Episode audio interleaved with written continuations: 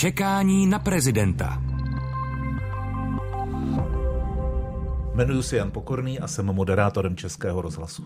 Jan Kysela, učím na Pražské právnické fakultě. Jmenuji se Tereza Matějčková, učím na Pražské filozofické fakultě. Jsem Petr Nováček, komentátor Českého rozhlasu.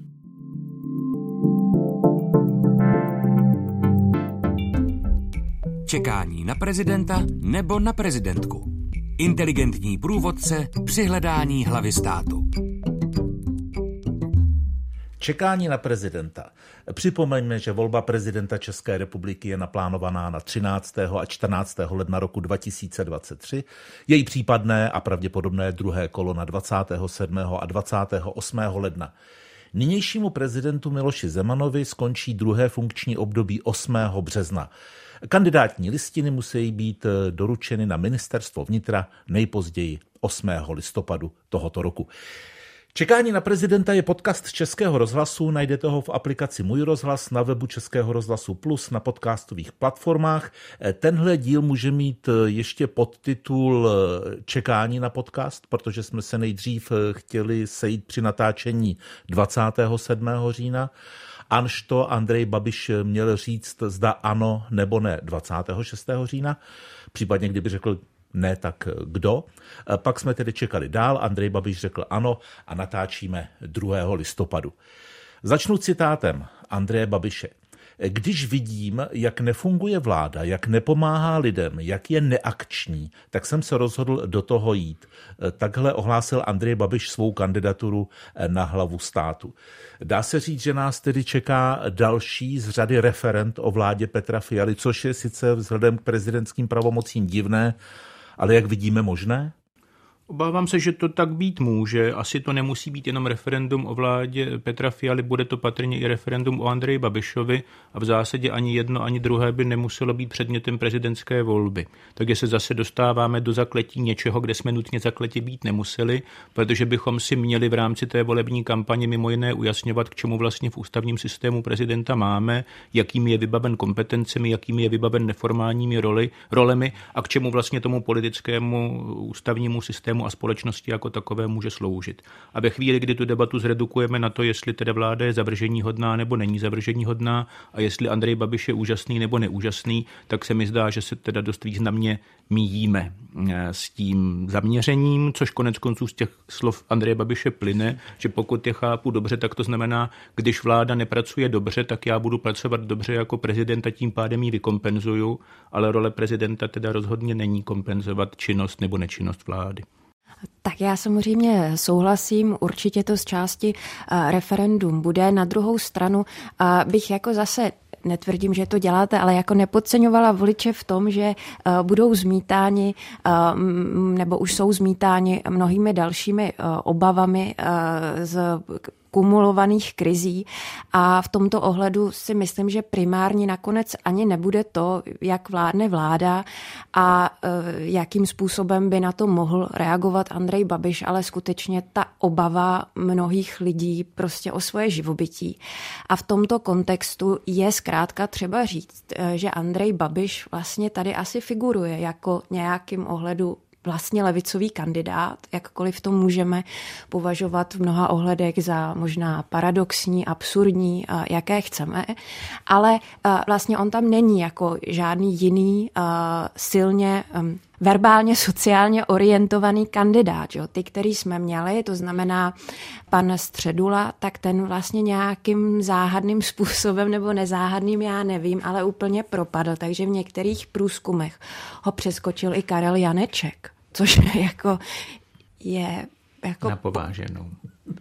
To, že ho jako vlastně přeskočil prezident Metaverzu, eh, je teda eh, znamením toho, že tam něco naprosto zásadně nefunguje. A my víme, že eh, u Babiše tady ta vlastně sociální role v nějakým ohledu funguje. On má to heslo pomáhám lidem, které v nějakém ohledu asi jako v té ne nepodstatném segmentu populace, stárnoucí populace, kdy opravdu stále větší segment té populace je starší, tak asi bude uh, jako fungovat. Karel Janeček je známý tím, že skáče dobře, skáče rád, takže není divu, že přeskočil je, uh, Josefa Středulu, Petře Nováčku. No, A vám moudřejší kolegové a kolegyně už to řekli vlastně všechno. Eh, já jsem rád, že si začal tím citátem, protože ten tyž mám potržen v tačce v novinách. Nesouhlasnou My bychom se měli, pokud budeme mít tu příležitost, eh, pana kandidáta Andreje Babiše ptát, jak si to prakticky představuje, že z titulu prezidenta republiky, kdyby se jim stal, bude tady rozsévat blaho a napravovat to, co eh, dělá eh, špat, podle něho špatně vláda. Znamenalo by to zase to přetahování, jako se třeba přetahuje eh, současný prezident s poslaneckou sněmovnou, nebo je to jenom předvolební heslo, které nebude mít žádné následování. Za prvé to nesmysl, takovýto argument, a za druhé já si myslím, že ta vlastní kampaň se bude týkat úplně jiných věcí, že bude velmi ostrá už před tím prvním kolem a hlavně se bojím dalších disfamací. Nezlobte se na mě. Já jsem vzděláním historik a vím, jak vypadá archiv. Když vám jistý historik řekne, že se dlouhou dobu zabývá osobou eh, pana generála Pavla, a e, že to je prostě člověk s e, odpornou minulostí před listopadovou. A příslušný rozhovor poskytne jednomu deníku a e, s ním s přátelému serveru právě teď a ne třeba před půl rokem, kdy, protože když na to dlouhodobě bádá o tom, tak, to, tak jistě tohle už dávno viděl, tak to je evidentní, to je evidentní manipulace. A já se, už jsme jednu takovou měli, tom zase jel jiný server a ta se týkala toho eh, propojit eh, neřesti na pražské radnici celostátní politiku a odstřelit tím jedno, eh, jednu z vládních stran. Já se bojím, že podobné disfamační kampaně mohou následovat protože to je totiž to, co vyvolá velký Bengál a co vyvolá pozornost, protože jinak, nezlobte se na mě, já zatím neslyším nějaké výrazné myšlenky eh, ani od eh, dosud druhého, prvního pořadí pana generála Pavla. To jsou obecné formulace. Chci tím říct, že bych si tu kampaň představoval jinak, než od skandálu ke skandálu, ale že eh, na mých představách nesejda a že to může být právě takováhle kampaň. Tak možná tě uklidní to české rčení, kdo si počká, ten se dočká. Ostatně nenadarmo se jmenujeme čekání, sice na prezidenta. Ty to, na čeho se dočká. To právě je to vzrušující a to uvidíme. Eh, ono bude určitě zajímavé sledovat eh, i reakci na tu reálnou situaci v eh, prezidentském pelotonu ze strany těch ostatních kandidátů. Co vlastně nastane? Jestli tady nastane nějaký efekt, kdybychom se měli vrátit k nedávným volbám Karlovarský, že se tam ti kandidáti jednoho politického spektra v podstatě vylikvidovali eh, mezi sebou, a nebo jestli nastane takový stav jako svého času na Slovensku, eh, kdy eh, kvůli šancím Zuzany Čaputové někteří, kteří v těch průzkumech a preferencích na tom byli ještě o fous lépe, než byla ona, tak odstupovali v její prospěch. Petře? Technická, už jsem to tady jednou říkal, ty Karlovy Vary, tam bych to, víš, tak trošku nemíchal s tím letím, protože tam to fakt bylo jednoduché, něco jsem si to nechal hmm. vysvětlit. Hmm. Dobře, pojď, dosavadní, pojď. moment, dosavadní senátor před 6 lety slavnostně slíbil v senátorském klubu, že už znovu kandidovat nebude. A na poslední chvíli si to rozmyslel a kandidoval a tím tam došlo vlastně k tomu, abych tady schizmatu kandidátu a k tomu, že nakonec vyhrál ten třetí, že jo. Dobře. To tady se asi nestane, víš? Ano, vím, vím, vím. Omlouvám se, jestli, ten, jestli ta paralela kulhala na jednu nebo na obě nohy, beru zpět, ale nicméně ta reálná situace, která je, ať už eh, je to eh, Petr Pavel, eh, hmm. Danuše Nerudová, dobře, Pavel Fischer, možná teď Marek Hilšer, který má už jistou kandidaturu, protože mu to senátoři podepsali zřejmě taky ještě schání nějaké podpisy. Tak na té, na té straně těchto kandidátů, řekněme, jistého politického uskupení, ustrojení spíš, tak může nastat ten efekt, že oni se budou tak jako požírat mezi sebou.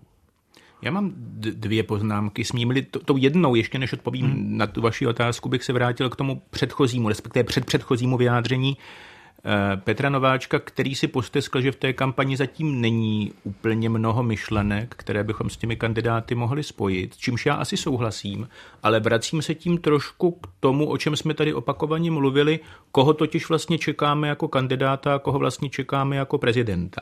A Tereza Matějčková je právě ta, která má pocit, že by se prezident měl dotýkat nějakých jako výraznějších přesahů. Mluvili jsme hmm. o tom hmm. dotyku bytí, zatímco já mám tom pocit... Mluvil to jsem mluvil, do toho mě připouštím, připouštím, ale zdálo se mi, že tím vystihu to, co vlastně můžete myslet. Zatímco já mám pocit, že prezident se jako úplně nemusí dotýkat bytí. Takže když bychom se s tím prezidentem shodli na tom, co je právě ta jeho role, jaký hodlá vykonávat a tak dále, tak já budu spokojený a tu myšlenku s velkým M, ale možná Petr Nováček nemluvil o myšlence s velkým M, ale vůbec o nějaké myšlence, ano, tak, tu, tak tu myšlenku bych tam úplně nepotřeboval. A teď k té vaší otázce.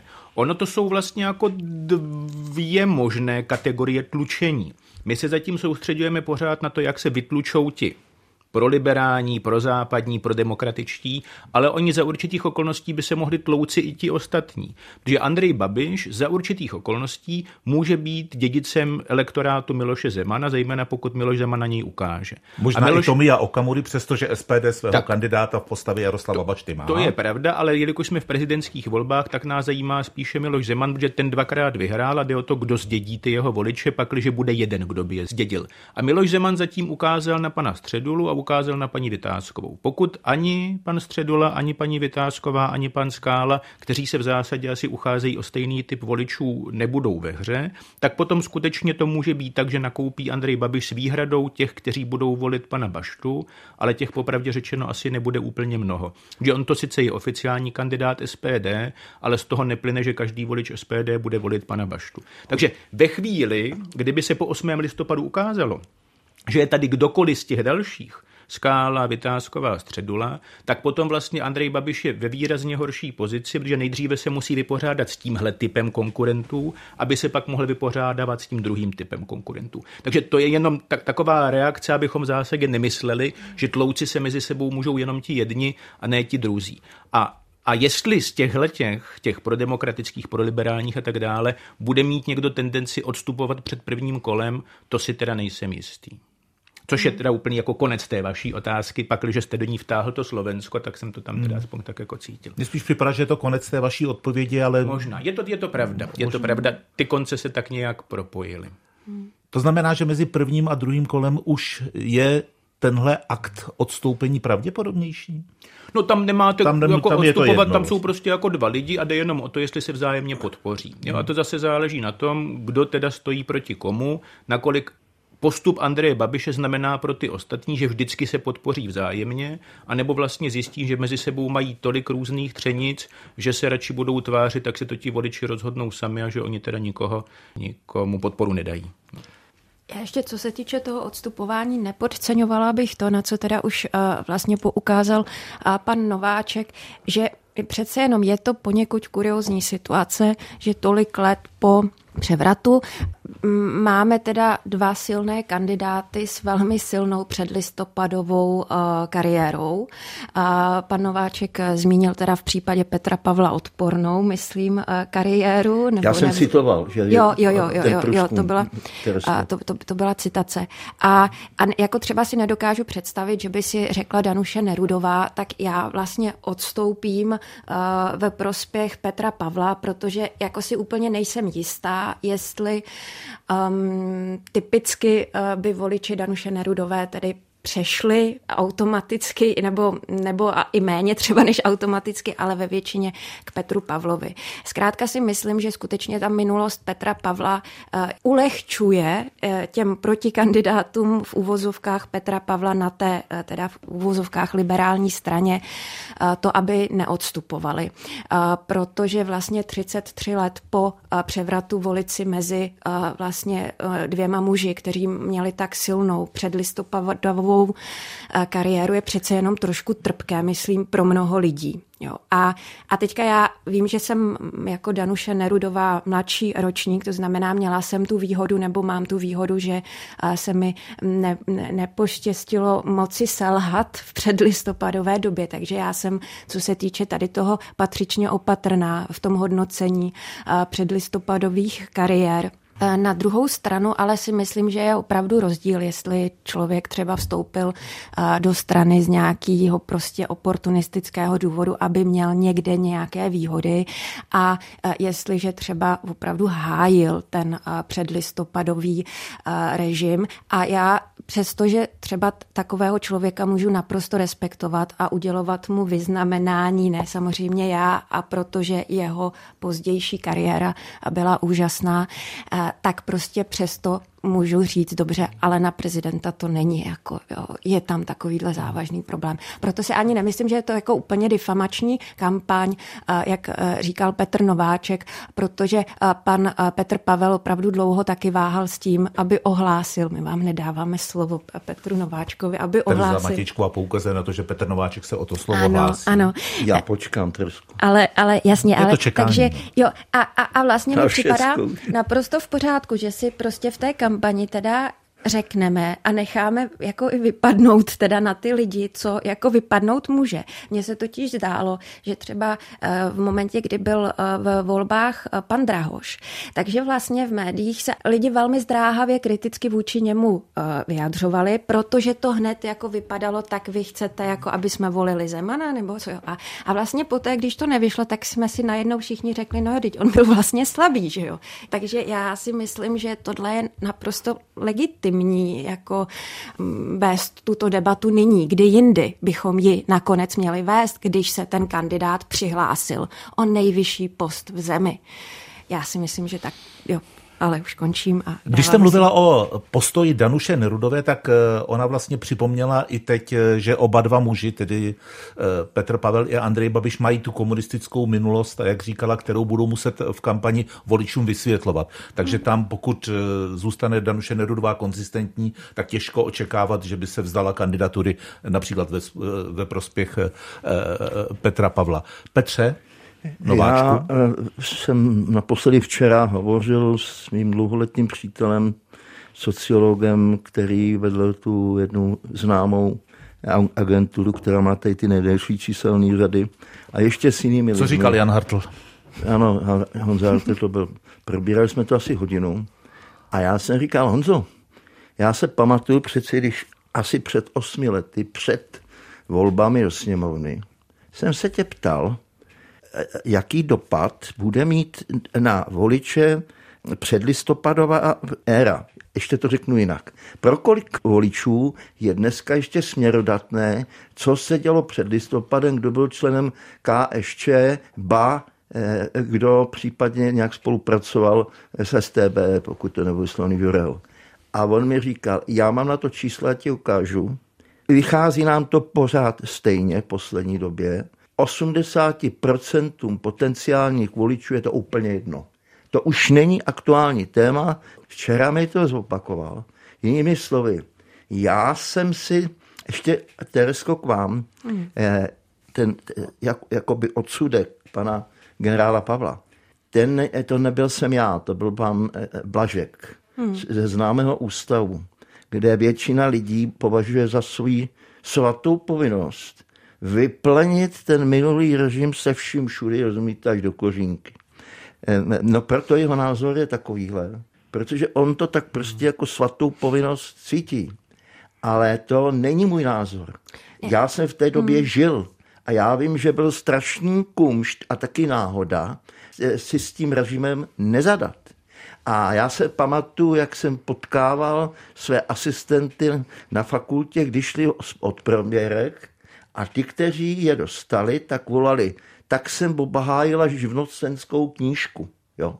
Hmm. Já tím chci říct, že ty věci nebyly tak jednoduché, jak se zdá ústavu pro studium totalitních režimů. Hmm. Ale samozřejmě takový metr nastavit můžete. Takže tohle nebyl můj názor. Hmm. To jenom, že jsem se od, odpíchl od těch dvou rozhovorů, které dotyčný eh, pan Blažek poskytl, eh, tedy právu a, a novinkám. Že? Hmm. Protože vím, jak vypadá historická, jak vypadá škatule takzvaná v archivu co to znamená dělat v archivu, který třeba není ještě uspořádan, tak mi bylo už leta jasné, že když se kdysi Mladé frontě od jisté mladé kolegyně objevovaly senzační články, že v archivu eh, bezpečnostních a tak dále našla eh, dokumenty, které jasně říkají, že eh, náš slavný spisovatel žijící ve Francii byl ve službách STB, hmm. tak se si říká, to, to nemohla nikdy najít sama.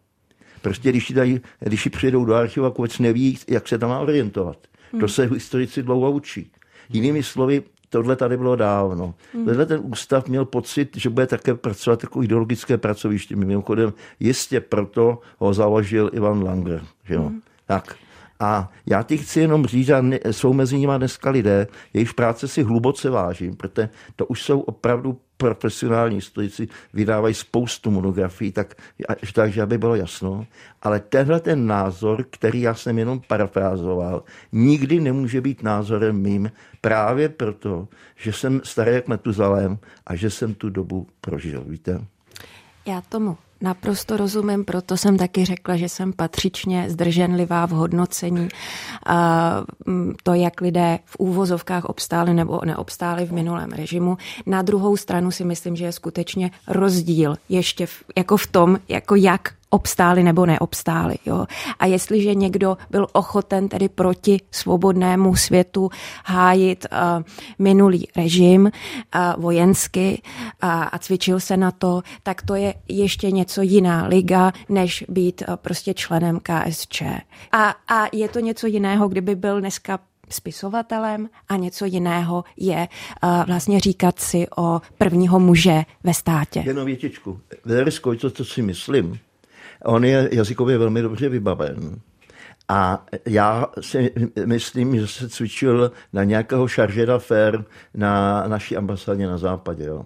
To si myslím já tak bych ho tak Těžko, udal. těžko to od tohoto stolu no. uh, Já teda souhlasím s Terezou Matějčkovou v tom smyslu, že to téma je a těžko může nebýt.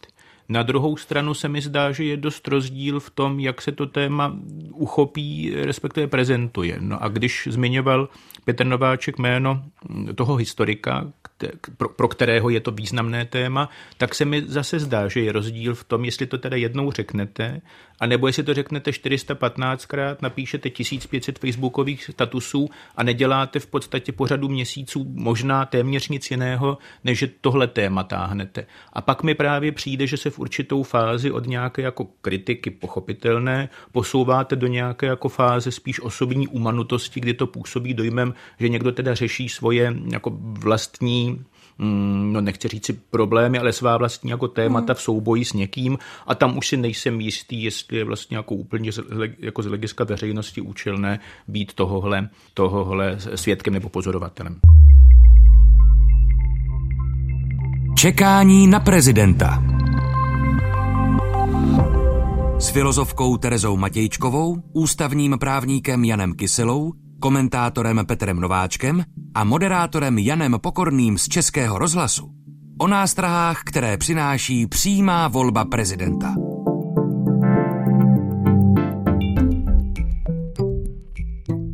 Pojďme se na, na tu situaci podívat eh, ještě eh, optikou, jaká je všeobecně sdílená představa eh, hlavy státu, je-li taková, my si pořád myslíme, že ano.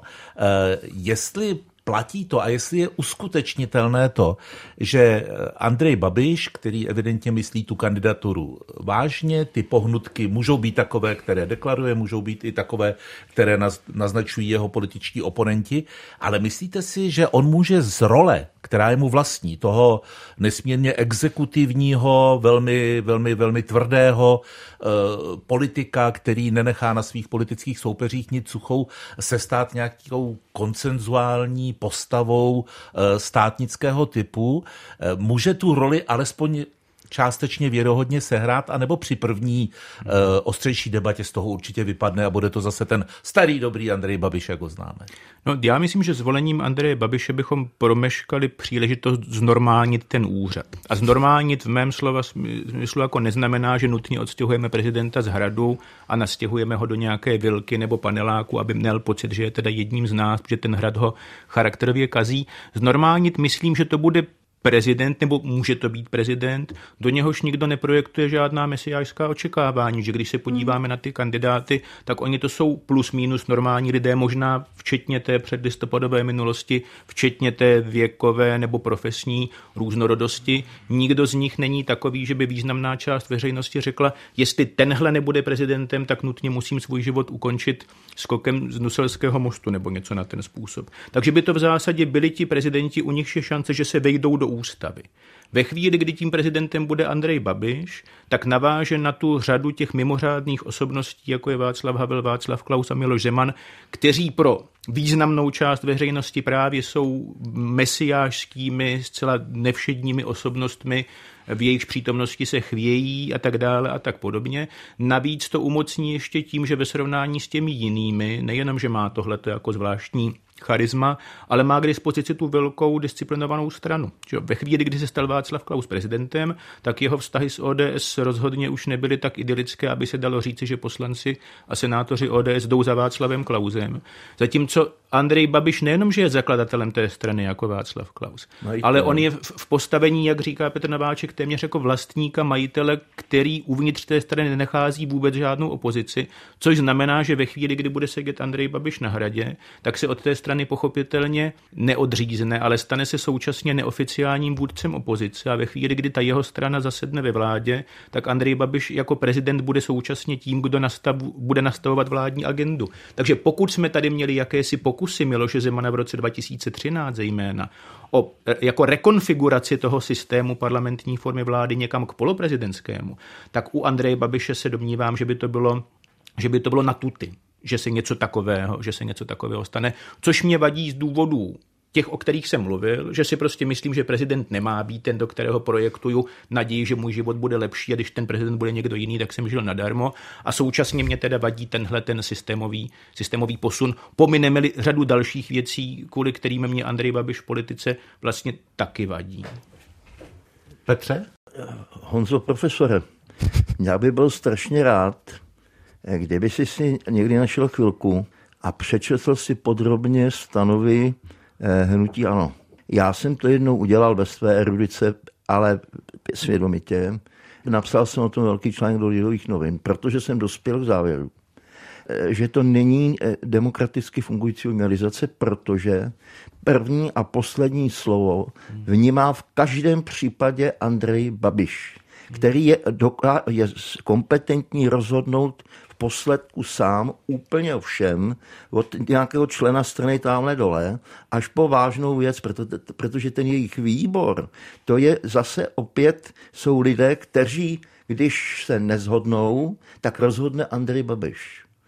Já nevím, jestli jsem tomu rozuměl správně, v každém případě reakce eh, okolí pana Babiše byla brutální, takže já jsem pak prostě odeslal ty maily Eh, jednomu svým kamarádovi, který se skutečně zná a od té doby se s panem Babišem známe a měli jsme spolu několik velmi srdečních rozhovorů osobních. Jo.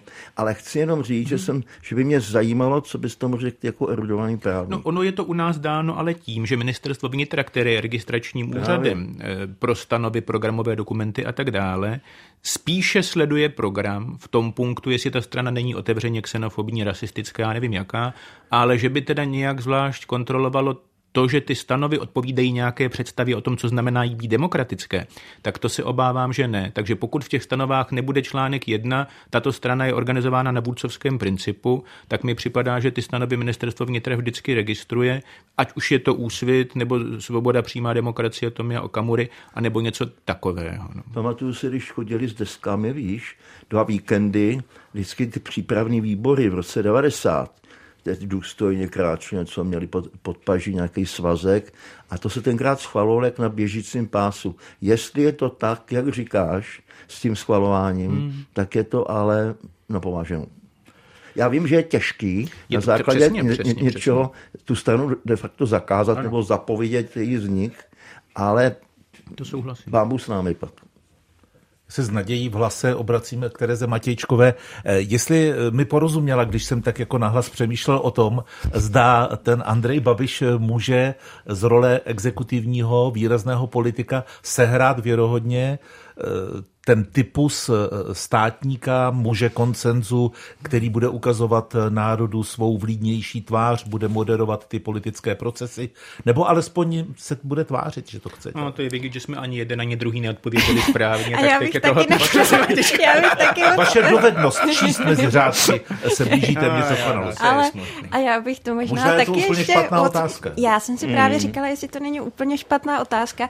A nebo jako předčasná možná, protože mě, mě, mě, jo, dobře, tak mě já potom se na ní, dobře, dobrá, já jsem potom na ní pokusím, ne, ne o, já myslím, že jste na ně odpověděl moc dobře, ale uh, mě, mě třeba zaujalo v médiích i jako mezi občany, kde se pohybuji, jako spíš to, uh, vlastně ten, ten, to překvapení, že vůbec Babiš do toho jde, jo, že, že přece je to předem prohraný. Takže bych jenom jako tady to ještě eh, jako zdůraznila tento moment, že my se, jako uh-huh. že jsme mhm. tento moment vlastně přeskočili a uh-huh. představujeme uh-huh. už si Babiše, eh, když přece on vlastně nemá mít vůbec žádné šance. Jo, to, to mi, mě to přišlo jako pozoruhodné, byť chápu, byly průzkumy, eh, které o, o tomto svědčily. Na druhou stranu průzkumy, jak jsme tady už taky kdysi říkali, že jako monitorují určitý moment v čase a navíc ještě v době, kdy Babiš neřekl, že bude kandidovat. Ano, to je důležité eh, říct, že takže v tomhle smyslu eh, vlastně mě eh, trošku překvapuje,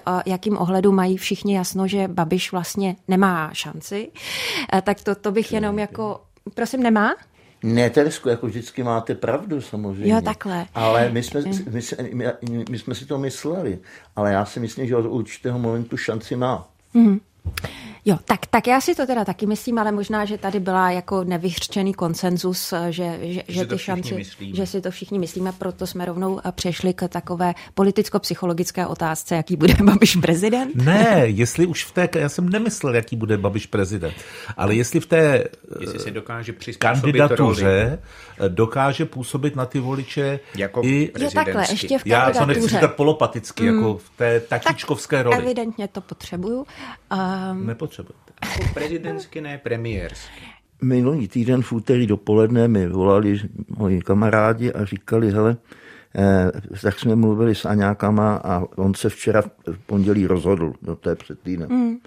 A já jsem říkal, tě, jaký jsou ty, jaký jsou ty důvody. No za prvé nenašli nikoho druhého, na koho by mohli vsadit. A za druhý dospěli s tím eh, jeho týmem k eh, názoru, že i když prohraje, tak hmm. ale ten argument volili mě dva miliony lidí.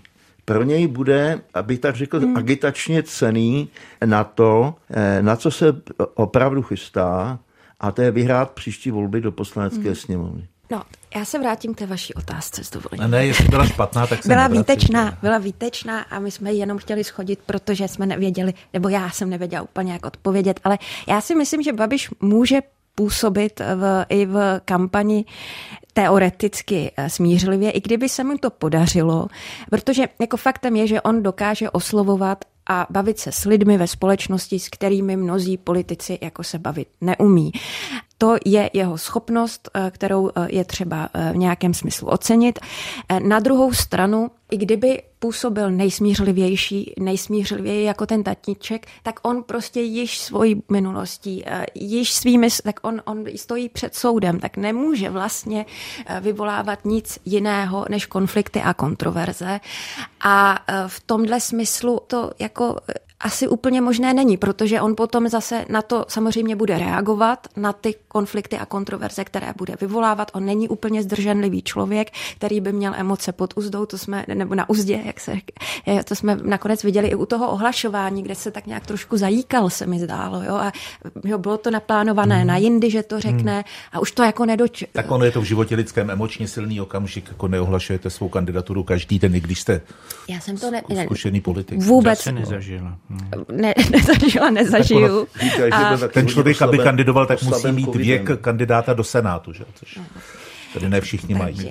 Ale on je, on je temperamentní, že jo? To znamená, hmm. to víme. Smířlivě podle mého soudu může mluvit jenom tehdy, když čte předem připravený text a ten předem připravený text neodpovídá jeho nátuře, tudíž to posluchač nebo divák vlastně vnímá trošku překvapivě, že se jako míjí obsah toho hmm. textu s osobností Andreje Babiše. Ale ve chvíli, kdy necháte mluvit Andreje Babiše, což může být ve sněmovně, což může být třeba, když hodnotí rozhodnutí ústavního soudu o tom, že zrušil část volebního zákona pro volby do parlamentu, když asi vnímáte Andreje Babiše předsedajícího různým poradám a tak dále, jak s těmi lidmi mluví, s jakou mírou emocí, s jakou mírou nebo s jakým typem slovníku, tak to se mi zdá, že je autentický Andrej Babiš a tenhle autentický, rozčílený a křičící Andrej Babiš ovšem není prezidentský Andrej Babiš. Hmm. Takže ve chvíli, kdy jeho voliči ho takhle akceptují, tak jde o to, pro jaký typ role ho akceptují. Když jste ukřičený vůdce opozice, když jste ukřičený předseda vlády, všechno sedí,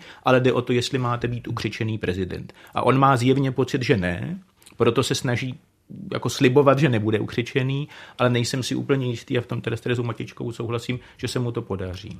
Tak děkuji vám za odpovědi na tu otázku, Prosím, že to stalo. ale trvalo.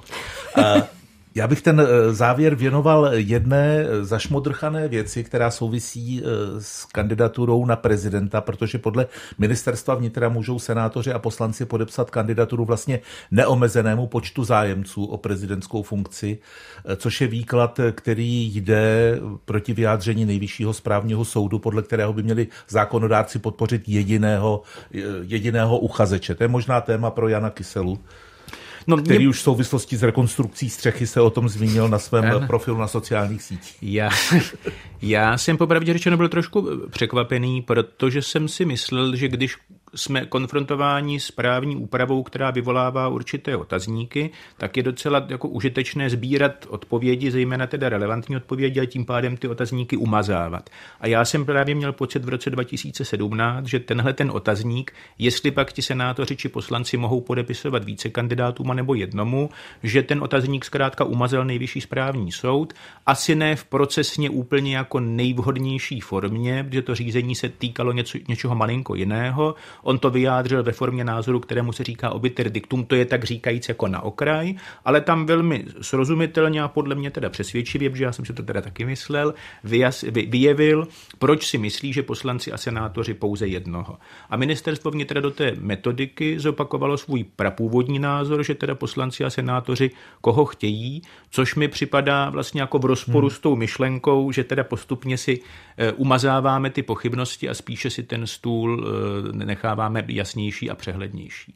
No a mně přijde, že nejvyšší správní soud to, to, to řekl. Mimo jiné se odvolal na tu předchozí praxi, kdy tedy poslanci a senátoři vždycky navrhovali pouze jednoho člověka, dokud se volilo parlamentně, že konec konců může být tím prezidentem pouze jeden člověk, takže vy si máte vybrat, kdo se vám líbí. Je tam určitý argument, že z nějakého důvodu ústavodárce odlišuje 50 tisíc občanů a 10 senátorů, takže když by to mělo být tak, že teda jeden senátor má váhu 5 tisíc občanů a pošle do toho klání 30 kandidátů, tak pak to teda nemá být senátor, ale mají si sbírat ty podpisy na ulicích, protože občané samozřejmě mohou navrhovat více kandidátů a mohli bychom jako v tomhle duchu pokračovat dále, proč to tak má být. Mně přijde e, i z těch důvodů, o kterých jsme dneska mluvili, jestli máte spíš jako sevřené ty voličské tábory nebo rozdělené voličské tábory, kolik lidí e, zvete do debat, kolik jim pak dáváte času, aby se vyjádřili, protože když máte v debatě rozhlasové či televizní šest kandidátů nebo 19 kandidátů, tak je to asi dost rozdíl. Už takhle to vypadá, že když vám má někdo říci něco zásadního Evropské unie a vy mu řeknete, že má na to minutu,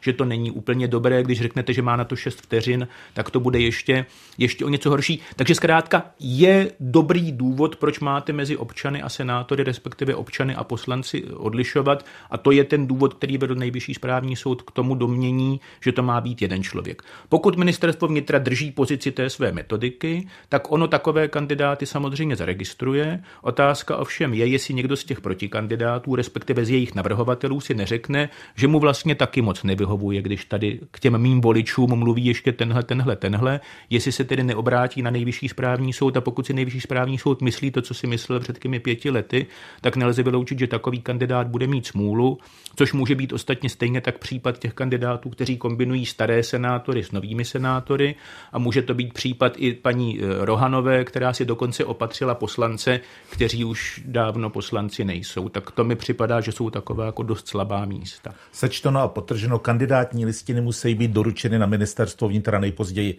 8. listopadu tohoto roku, eh, takže vás srdečně zvu k poslechu dalšího podcastu Čekání na prezidenta po této lhůtě. Pro dnešek děkuji a mějte se hezky. Mějte se pěkně, nashledanou. Nashledanou. Nashledanou. To byl podcast Čekání na prezidenta. Inteligentní průvodce rokem před volbami se čtyřmi osobnostmi. Všechny díly najdete na webu Český rozhlas Plus, v aplikaci Můj rozhlas a v dalších podcastových aplikacích.